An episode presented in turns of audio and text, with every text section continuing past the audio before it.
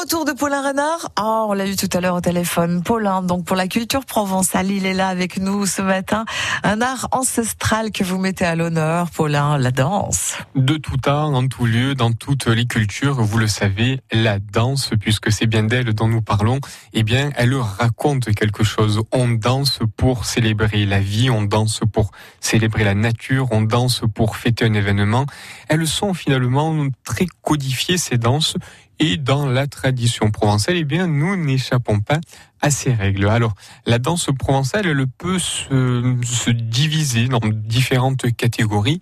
On a par exemple toutes les danses rituelles, la danse par exemple de la Saint-Jean, la danse euh, qui, qui, sont là pour fêter les récoltes, pour fêter le soleil, pour fêter euh, la lune. On a les danses populaires avec les danses de travail. On, on, parle des moissons, on parle par exemple de la danse des bugadières, par exemple les bugadières qui viennent euh, laver le linge, faire la on a toutes les danses de séduction, la danse de, de la fricassée par exemple, la fricassée, la danse des fileuses. On parle également des danses de caractère. Et les danses de caractère, elles sont reliées à deux mots, maître et prévôt de danse. Tiens, c'est marrant ce vocabulaire, Paulin. Il serait pas issu de la marine?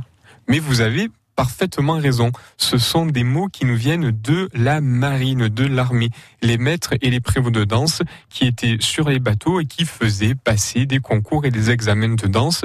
Et d'ailleurs, en Provence, la Fédération folklorique méditerranéenne organise tous les ans les assauts de danse où de jeunes danseurs et danseuses vont passer les diplômes de maître ou de prévôt de danse, enfin de prévôt puis de maître de danse comme c'était le cas du temps de la marine royale française.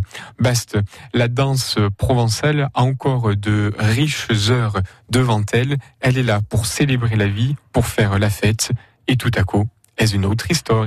Ah, et on adore vos histoires, Paulin. À très bientôt sur l'antenne.